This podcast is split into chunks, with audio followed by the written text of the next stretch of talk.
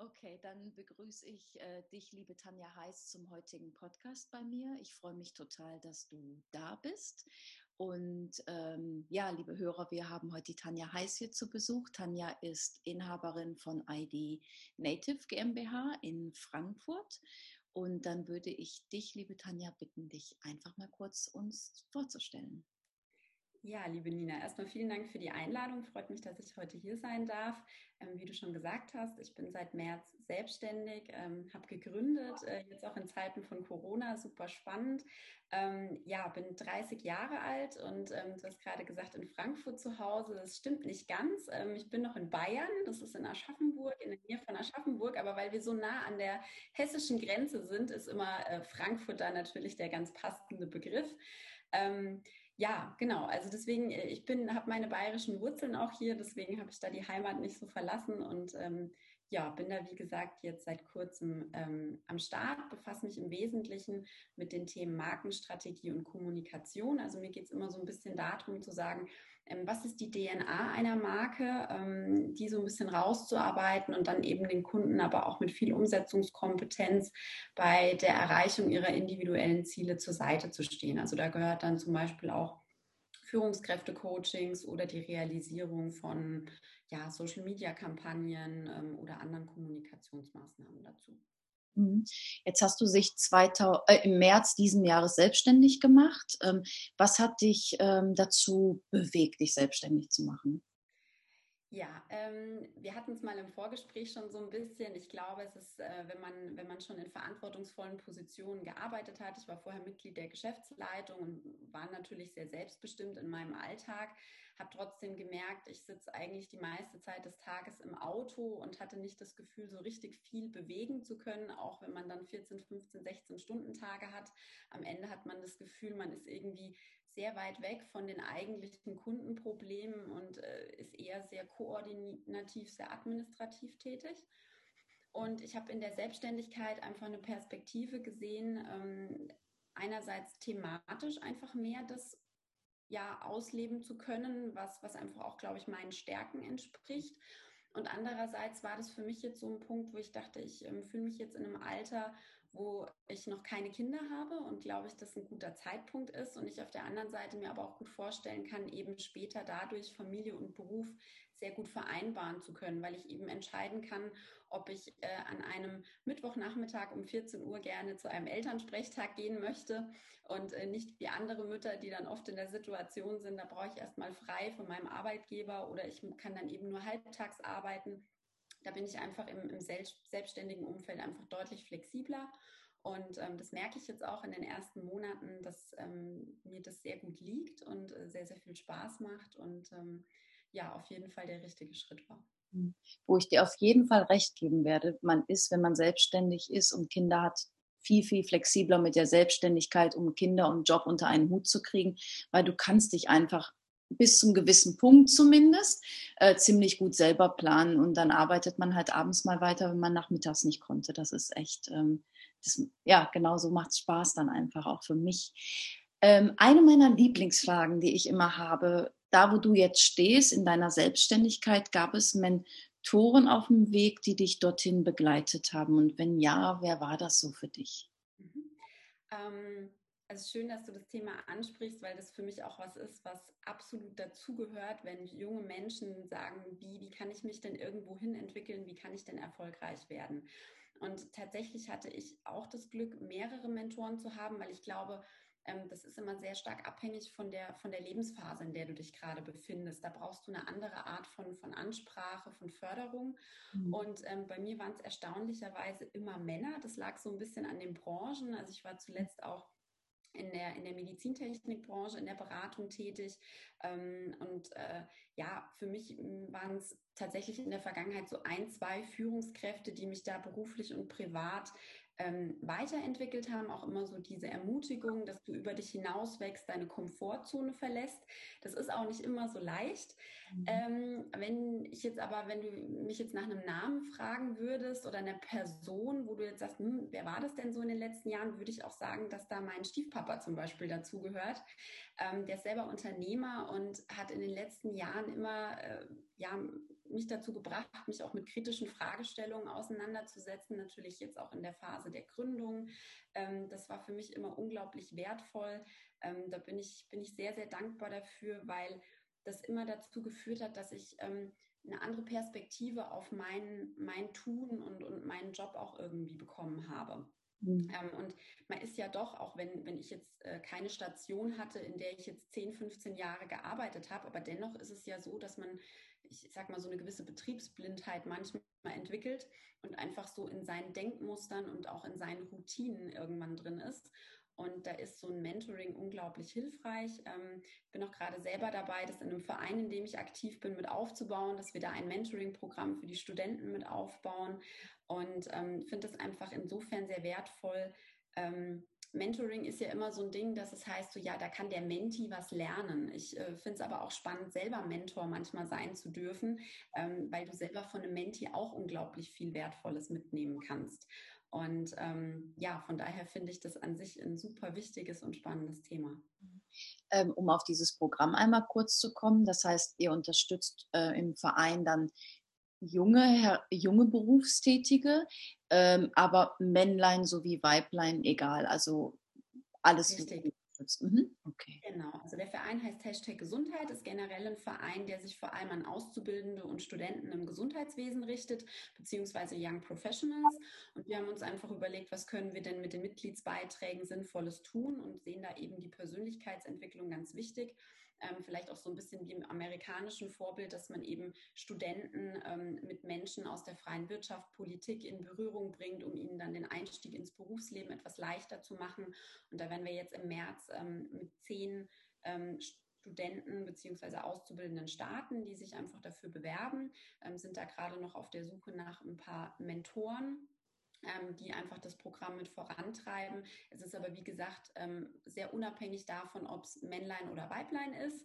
Ähm, es ist auch unabhängig der Professur. Also das heißt, wir haben Mediziner, Pfleger, Ökonomen. Also uns ist diese Interdisziplinarität sehr, sehr wichtig an der Stelle. Aber jeder darf natürlich Wünsche äußern. Also wenn einfach ähm, zum Beispiel als junge Frau mir das Thema ähm, auch vom, von der Geschlechterzusammensetzung her sehr wichtig ist, dann nehmen wir da natürlich Rücksicht drauf, weil da hat ja jeder immer so seine individuellen Fragestellungen. Wie kann ich vielleicht als Frau äh, besser äh, erfolgreich werden, auch in einer männerdominierten Branche? Also von daher finde ich sowas sehr, sehr wichtig, da auch äh, die richtigen Menschen dann miteinander zusammenzubringen. Ja, cool, finde ich super. Um, wenn wir jetzt zu dir zurückzukommen, ähm, was waren so deine größten Herausforderungen in, auf dem Weg, wo du jetzt gerade stehst? Ich glaube, dass das erste war so ein bisschen, ich habe ja äh, nicht studiert und äh, wenn du dann so Mitte 20 bist und hast deine duale Ausbildung hinter dich gebracht, ähm, hast du so gefühlt einen Plan im Kopf, ähm, wo du sagst, das geht und das geht nicht. Also du hast so gewisse Grenzen. Ähm, für mich war zum Beispiel das Thema, wirklich in eine hohe Führungsposition zu kommen oder mich irgendwann selbstständig zu machen, war für mich nie ein Thema. Mhm. Ähm, ich habe immer gedacht, das, das geht nicht ohne das und das und das. Und ich habe dann aber gemerkt, ich habe viel Persönlichkeitsentwicklung machen dürfen und auch ähm, eins zu eins Coachings. Und dann habe ich gemerkt, nee, das sind einfach nur die Grenzen, die ich mir gedanklich selbst gesetzt habe und dass ich eigentlich auch zu ganz anderen Dingen in der Lage bin, wenn ich das möchte. Ja. Und dann, ähm, ja, wo, wo ich aber glaube, wenn du sagst Herausforderung, es ist dann natürlich schon so, vielleicht kann man das an einem Beispiel auch festmachen. Ähm, ich war dann im Gesundheitswesen unterwegs, 25, war Marketingleitung zu dem Zeitpunkt, hatte auch wirklich viel Verantwortung und durfte dann zum Beispiel den Geschäftsführer zu verschiedensten Kongressen begleiten, um einfach die Branche besser kennenzulernen und auch besser arbeiten zu können. Und dann bist du in der Situation, dass du 20 bis 30 Jahre jünger bist als die anderen Teilnehmer. Du bist eine der ganz wenigen Frauen und du bist eigentlich die einzige, die nicht studiert hat, wenn du dann so unter mehreren hundert Teilnehmern bist. Und wenn du dann so gefragt wirst, ähm, wie man denn so jung und ohne Studium an so eine Position kommt, ist es schon echt frustrierend. Also die Leute trauen einem das einfach nicht zu. Die denken dann, du bist irgendwie äh, ja die Assistentin oder, oder irgendwas aber die können einfach nicht verstehen, dass man auch mit Mitte 20 ähm, einfach gewisse Berufserfahrungen schon machen konnte.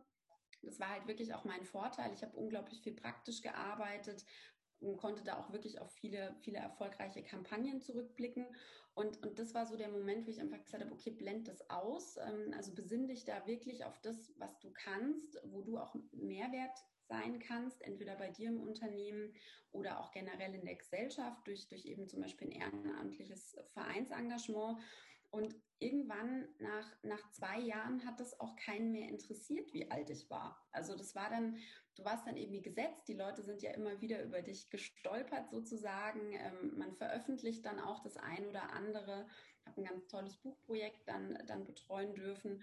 Und, und auf einmal bist du irgendwie Herausgeberin, auf einmal bist du zu Podiumsdiskussionen eingeladen und auf einmal nehmen die Leute dich ernst. Und ich glaube, das ist einfach, wenn man wenn man ähm, solche Herausforderungen hat, ist es einfach wichtig, dass man sich überlegt, wie sehr will ich das?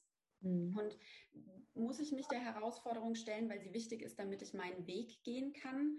Ähm, oder kann ich die vielleicht auch anderweitig umschiffen? Also muss ich immer so quasi die Konfrontation auch suchen oder kann ich das auch manchmal auf anderem Wege erreichen? Aber dass es die gibt und vor allem für junge Frauen ähm, definitiv. Gab es irgendwie, womit hast du dich dann geschützt? Also am Anfang ähm, bist du so auf Gegenwehr gegangen, wenn dir jemand das so mitgeteilt hat ähm, gerade oder, oder wie mhm. waren da so deine Reaktionen? Nee, würde ich nicht unbedingt sagen. Also generell, ich kann, kann das ja nachvollziehen. Also ich sage mal, die, die meisten also die meisten Denkmuster oder die meisten ähm, Vorurteile, die wir im Kopf haben, entstehen ja aus gewissen Erfahrungen, die wir vielleicht machen. Und ähm, ich glaube, es gibt auch viele Vorurteile über die Generation Y und, und Z, ne? dass man einfach sagt, oh, die sind nicht so diszipliniert, das sind nicht so die Leistungsträger, da waren wir früher doch ganz anders. Ähm, ich glaube, es ist aber so, dass dass äh, die, die jungen Generationen und die Young Professionals heute einfach andere, andere Motivatoren vielleicht brauchen. Und, ähm, und das sind einfach, ähm, ja, glaube ich, für viele in Führungspositionen nach wie vor Punkte, wo, wo die das nicht so richtig greifen können. Also was ist intrinsische Motivation zum Beispiel?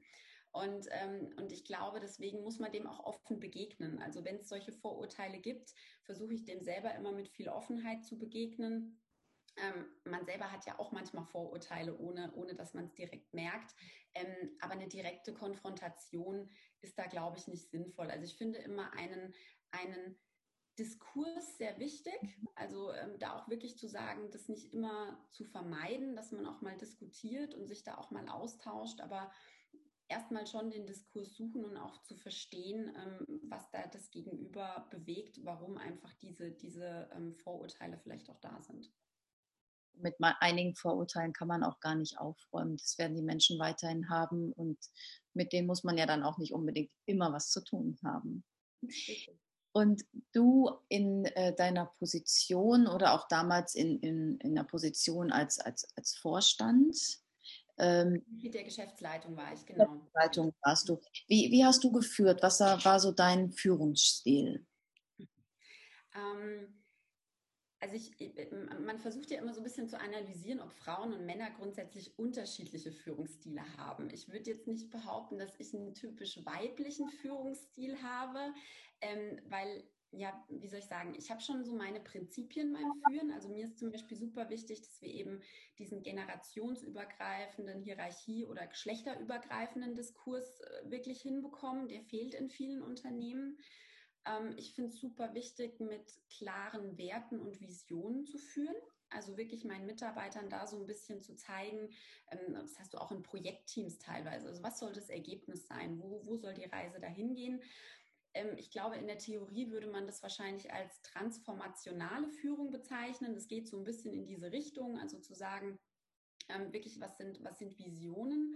Mhm. Ähm, es ist aber auch sehr stark von der eigenen Persönlichkeit abhängig. Also wenn du jetzt ähm, dir zum Beispiel dieses Insights-Modell an mir anschauen würdest, was für ein Persönlichkeitsmodell, dann bin ich jetzt äh, so ein typischer rot-gelber äh, Typ. Das heißt sehr kommunikativ, sehr ähm, ja, aber auch sehr ungeduldig manchmal natürlich. Da muss ich dann auch immer schauen, ähm, wie, wie, ja, wie stark ich mich da auch manchmal zurücknehmen muss, mhm. ähm, um da auch den Mitarbeitern genug Raum zu geben, dass das auch fair bleibt.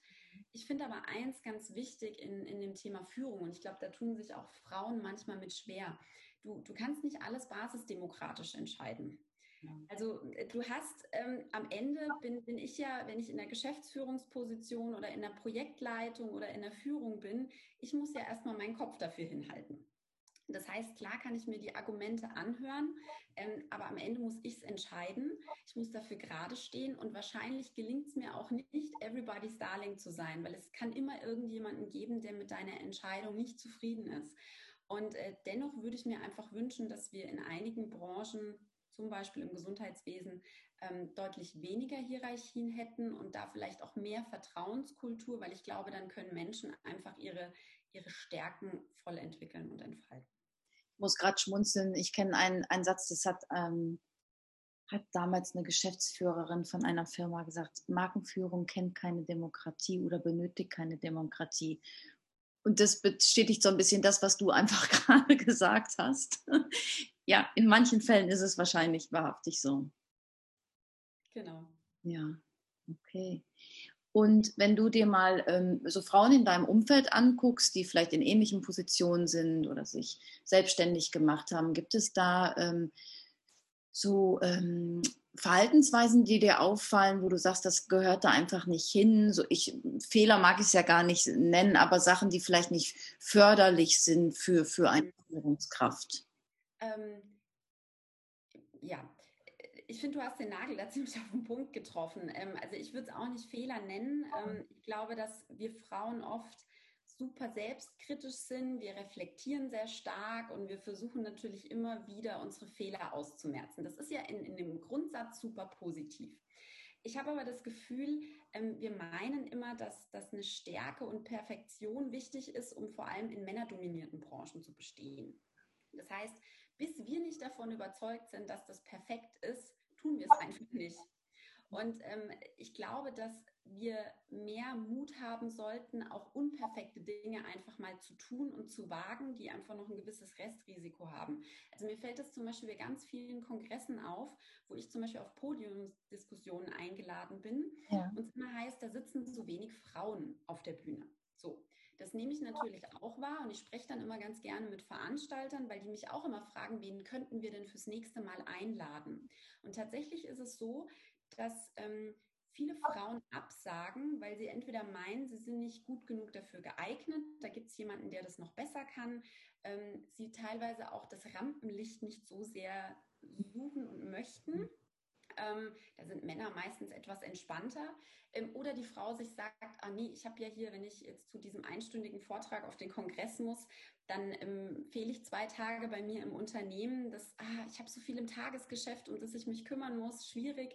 Also da gehen Männer mit viel mehr Selbstverständnis häufig dran. Und ich glaube, das ist so ein bisschen das Einzige, ähm, wo ich sagen würde, da brauchen wir unser Licht nicht so unter den Scheffel stellen, sondern da dürfen wir einfach mit, mit weniger Drang zur Perfektion und mit ein bisschen mehr, ich probiere es einfach mal, ich lasse mich drauf ein.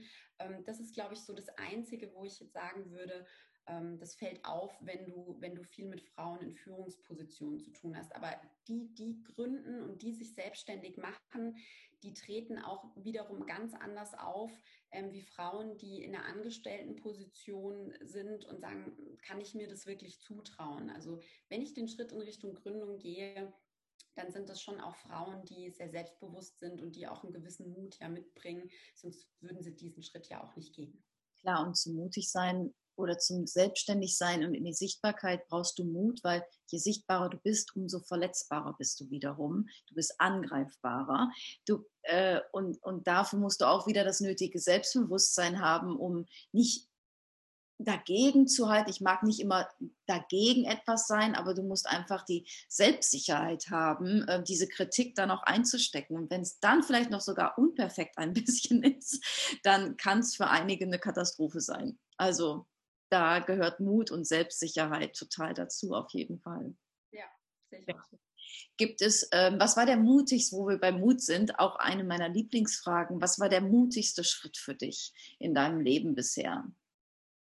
Also ich glaube, dass, dass das Thema Gründung da definitiv dazugehört. Ne? Ähm, also wenn, wenn man es jetzt aus beruflicher Sicht mhm. betrachtet, also zu sagen, ich mache das, ähm, ich war ja 29 zu dem Zeitpunkt, ähm, ich hatte, ja, natürlich hatte ich, hatte ich meine zehn Jahre Berufserfahrung, auf die ich irgendwie gucken konnte. Ähm, aber ich war jetzt auch nicht so, dass ich gesagt hätte, okay, ähm, meine ganze Lebensplanung ist schon, schon gemacht. Ich weiß schon, wie die nächsten 10, 15 Jahre aussehen. Also von daher war es, glaube ich, in der Perspektive ein mutiger Schritt. Ähm, Im Nachgang sagt jeder, oh, das war ja zu Zeiten von Corona und hättest du das mal vorher gewusst. Als ich meinen Businessplan geschrieben habe, war Corona noch gar kein Thema. Also von daher ähm, ist auch das etwas, was, was nicht so ähm, gut planbar war und was jetzt im Nachhinein sicherlich die Situation nicht leichter macht, aber es gehört dazu. Gründerleben ist, glaube ich, nie einfach. Ähm, was ich aber finde zum Beispiel, ähm, ich, ich schaue oft mir Menschen an, ähm, die sagen, wow, du bist ja so mutig, du hast gegründet. Dann sage ich, Mensch, ähm, ich finde andere Dinge noch viel, viel mutiger. Ähm, zum Beispiel ähm, jemandem zu sagen, dass ich ihn liebe. Ähm, mhm. wenn, wenn ich irgendwann auf die Knie gehen müsste und müsste einen Heiratsantrag machen, sage ich, dann finde ich das, oh mein Gott, das ist ja viel, viel mutiger, ja. Ähm, oder wenn, wenn Menschen, die irgendwie Teil einer Minderheit sind, auf einmal vor, vor tausend Menschen aufstehen und das Wort ergreifen und ihre Meinung vertreten, dann finde ich das zum Beispiel sehr, sehr mutig und ähm, glaube, dass das einfach was ist, was, was ich dann eher bewundere, wo ich sage, naja, für mich war das nur der nächste logische Schritt ähm, zu gründen ja, finden manche mutig. Ähm, ich finde, das ist einfach äh, ein, ein, logischer Schritt gewesen, der sich gut verargumentieren ließe aufgrund dessen, wo ich stand. Ähm, und äh, ja, glaube, das ist so ein bisschen das eigene Mindset, was du einfach hast, ne? Ähm, äh, ob, ob äh, was du mutig findest und was andere an dir vielleicht mutig finden. Jetzt schwirrt mir die ganze Zeit so eine Frage in meinem Kopf. Würdest du äh, jemandem einen Heiratsantrag machen als Frau? Witzig, dass du sagst, vor ein paar Wochen ähm, durfte ich noch Ende September äh, Urlaub in Apulien verbringen und meine beste Freundin hat einen Heiratsantrag bekommen und da war ich live dabei und aber von ihrem Freund und da ich, hat sie mich das auch gefragt und ähm, ich bin da, da bin ich echt so ein bisschen klassisch. Also ich, ich würde zwar dem Mann etwas den Weg ebnen, damit das vielleicht leichter hat, dass er, dass er weiß, äh, es geht nicht schief am Ende, aber ich glaube, ähm, wie soll ich sagen, da, da bin ich tatsächlich so ein bisschen klassisch, dass ich sage, ähm, würde ich mir, glaube ich, auch wünschen, dass ich den Antrag bekomme. Aber vielleicht denke ich da in ein paar Jahren auch wieder anders drüber. Mhm. Okay. Und so Vorbilder, also wir hatten vorhin die Mentoren am Anfang. Ähm, gibt es für dich so weibliche Vorbilder in deinem Leben auf der Welt, wo du sagst, das sind tolle Persönlichkeiten, tolle Frauen, äh, finde ich super, was die machen? Ähm, absolut. Ähm, ich meine, es ist natürlich super spannend, was gerade in den USA passiert. Also ich finde unsere, unsere angehende Vizepräsidentin in den USA unglaublich interessant. Ähm, wenn ich es jetzt auf politischer Ebene verfolge, würde ich sogar behaupten, dass ähm, selbst unsere Bundeskanzlerin in den letzten Jahren ähm, da auch äh, eine eigene Art hatte, ähm, als Frau eben doch auch in gewissen Momenten wirklich schwierige Entscheidungen zu treffen und wo ich auch glaube, ähm, wo man auch viel von lernen kann. Aber es ist immer schwierig, weil das Persönlichkeiten sind, die du nicht eins zu eins kennst. Und ich finde es immer schwierig zu sagen, mein Vorbild ist eine Person, die ich nur aus den Medien kenne. Das heißt, ähm, wenn, wenn ich mein Leben so betrachte, dann würde ich sagen, ist es einfach meine Mama. Ähm, das, das hat auch einen Grund. Meine Mama ist so eine ganz starke, taffe Frau. Die hat, äh, als ich zwölf Jahre alt war, haben meine Eltern sich scheiden lassen. Meine Mama hat zwei Kinder alleine dann großgezogen. Ähm, wir sind umgezogen. Die hat parallel eine Umschulung äh, zur Bürokauffrau damals gemacht. Und, und ja, wenn, wenn wir dann schon abends um halb neun, neun im Bett lagen, hat die sich an ihre Bücher gesetzt und hat gelernt mit, mit einer unglaublichen Energie und Kraft und, und hat mir einfach bewiesen auch, dass das möglich ist, sozusagen berufliche Ambitionen und die Fürsorge einer Mama zu vereinen. Und das ist für mich, hat für mich Vorbildcharakter gehabt, dass ich einfach gesagt habe, die, die Stärke, die meine Mama da einfach in ganz vielen Momenten hat, mhm. ähm, das ist was, was, wo ich sage, das ist für mich, also da hat sie für, bei mir sehr viel Respekt dafür und ähm, das wäre was, wo ich sage, hey, wenn ich das auch mal so hinkriegen würde, vielleicht nicht eins zu eins die gleiche Situation, weil es jetzt auch keine wirklich schöne Situation für sie, glaube ich, war. Aber ähm, das ist schon was, wo ich sage, wow, wenn ich das hinkriegen würde. Und deswegen suche ich mir da dann eher im Privaten, glaube ich, Vorbilder, wo ich auch sage, da weiß ich, welche Werte und welche, ja, was diese Frau dann auch bewegt. Ähm, bei, bei Frauen, also viele junge Mädchen haben ja mittlerweile auch diese Influencer als, als Vorbilder, wo ich dann manchmal so, schon sage, das ist schon teilweise auch sehr gefährlich, weil du nie weißt, was sagen die das jetzt, weil die da vielleicht einen Werbevertrag für haben? Ist das wirklich deren Meinung und kann ich das wirklich eins zu eins auf meine Situation übertragen? Finde ich immer ein bisschen strittig. Ja, und das geht alles so schnell, dass du gar nicht hingucken kannst und ähm, eingreifen kannst und beeinflussen kannst, weil diese Social Media Sachen, ja, sie laufen einfach so schnell und es ist so schnell vorbei und es ist jemand anders, da kommt man gar nicht mehr äh, hinterher. Also ich habe ein Teenager-Mädchen zu Hause, ich weiß ein bisschen worum. ähm, sag mal, und so hast du manchmal Zweifel an dir?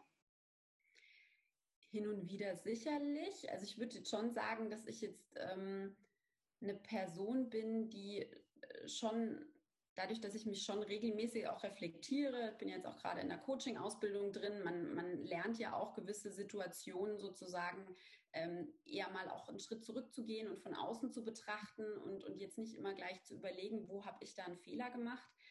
Ähm, was ich in dem Zusammenhang aber wichtig finde, einerseits ist es ja so, dass das Leben dir immer wieder Steine in den Weg legt. Das, mhm. das ist einfach so. Da kann man manchmal gar nichts dafür. Beispiel war jetzt Corona dieses Jahr, mhm. was uns ja auch noch eine Weile begleiten wird. Das heißt, du blickst ja irgendwie auch in eine ungewisse Zukunft.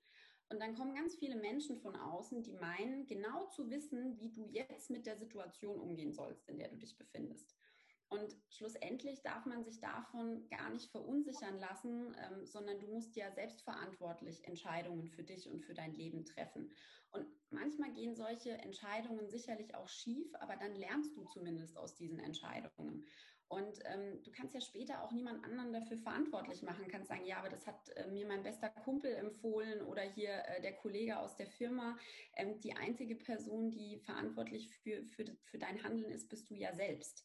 Und deswegen ähm, versuche ich so wenig Zweifel wie möglich zuzulassen, aber ich, man, man ist nicht frei von Zweifeln, natürlich nicht. Also das, die kommen und gehen, die sind da und ähm, die darf man auch manchmal zulassen, aber man muss, glaube ich, schauen, dass man schnell wieder, wieder rauskommt und ähm, einfach auch schaut, dass man da ähm, einfach ja, überlegt, äh, gibt es noch Alternativen, wie kann, wie kann die Nummer weitergehen und sich im Notfall einfach mal wirklich eine kleine Auszeit zu nehmen, um da wieder ähm, einen anderen Blick auf die Situation zu bekommen.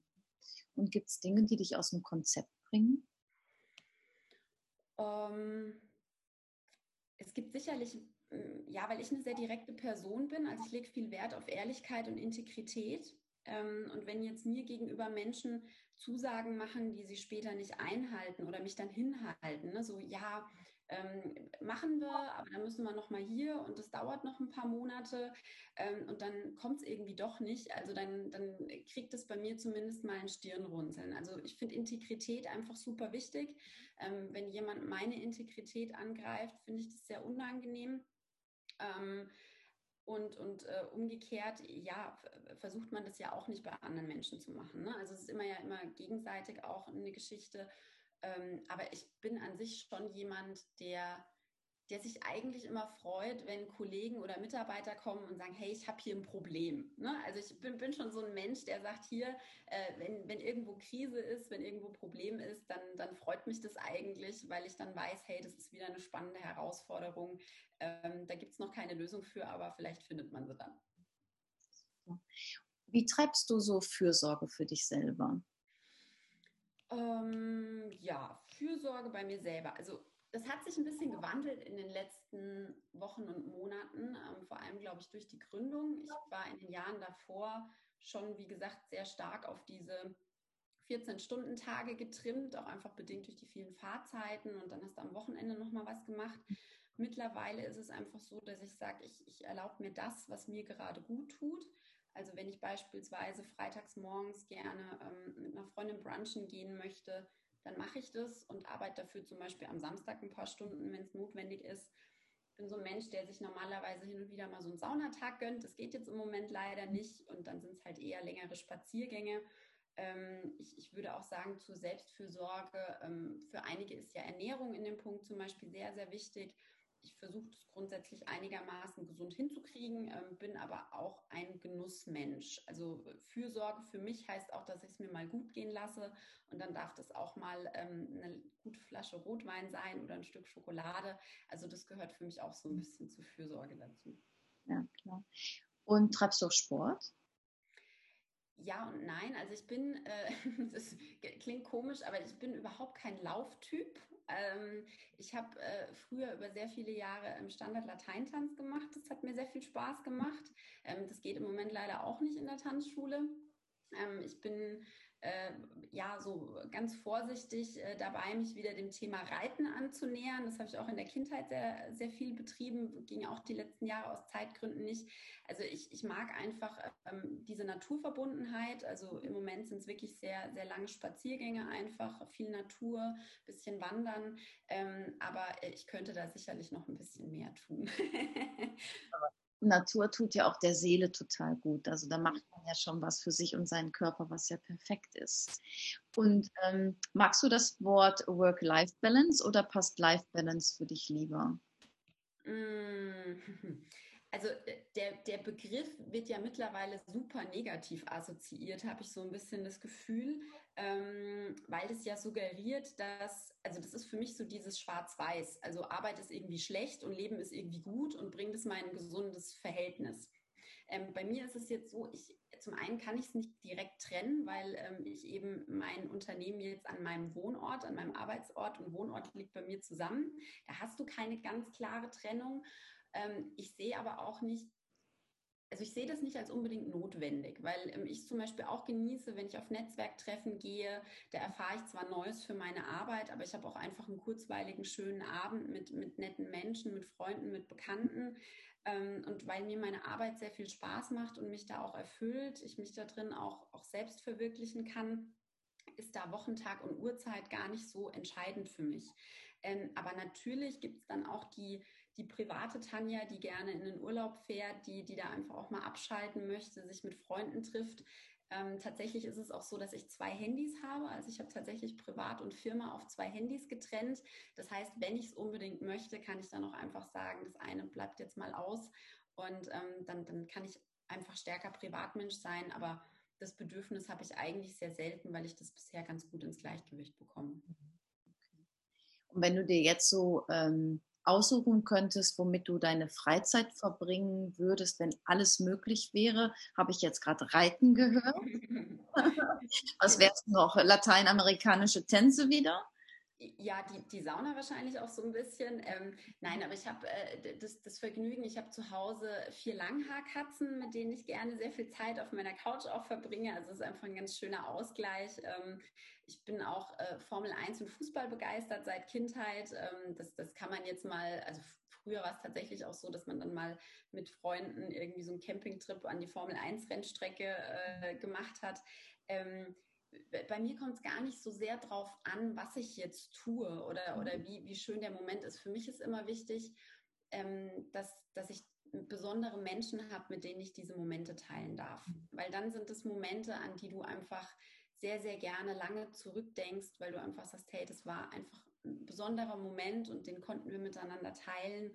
Und das ist, glaube ich, das, was mir da viel wichtiger ist als die Tatsache, was wir jetzt gerade machen. Ja, schön ja, das ist gut, besondere Menschen um sich herum zu haben, wichtige Freunde, die zu pflegen und zu hegen. Ich glaube, das ist ähm, gerade jetzt nochmal ganz, ganz wichtig. Absolut. Ja, Tanja, wir sind am Ende des schönen Gesprächs. Es war sehr, sehr kurzweilig mit dir. Ich bedanke mich total und ähm, ja, wünsche dir jetzt noch einen schönen Tag. Ich danke dir, das wünsche ich dir auch.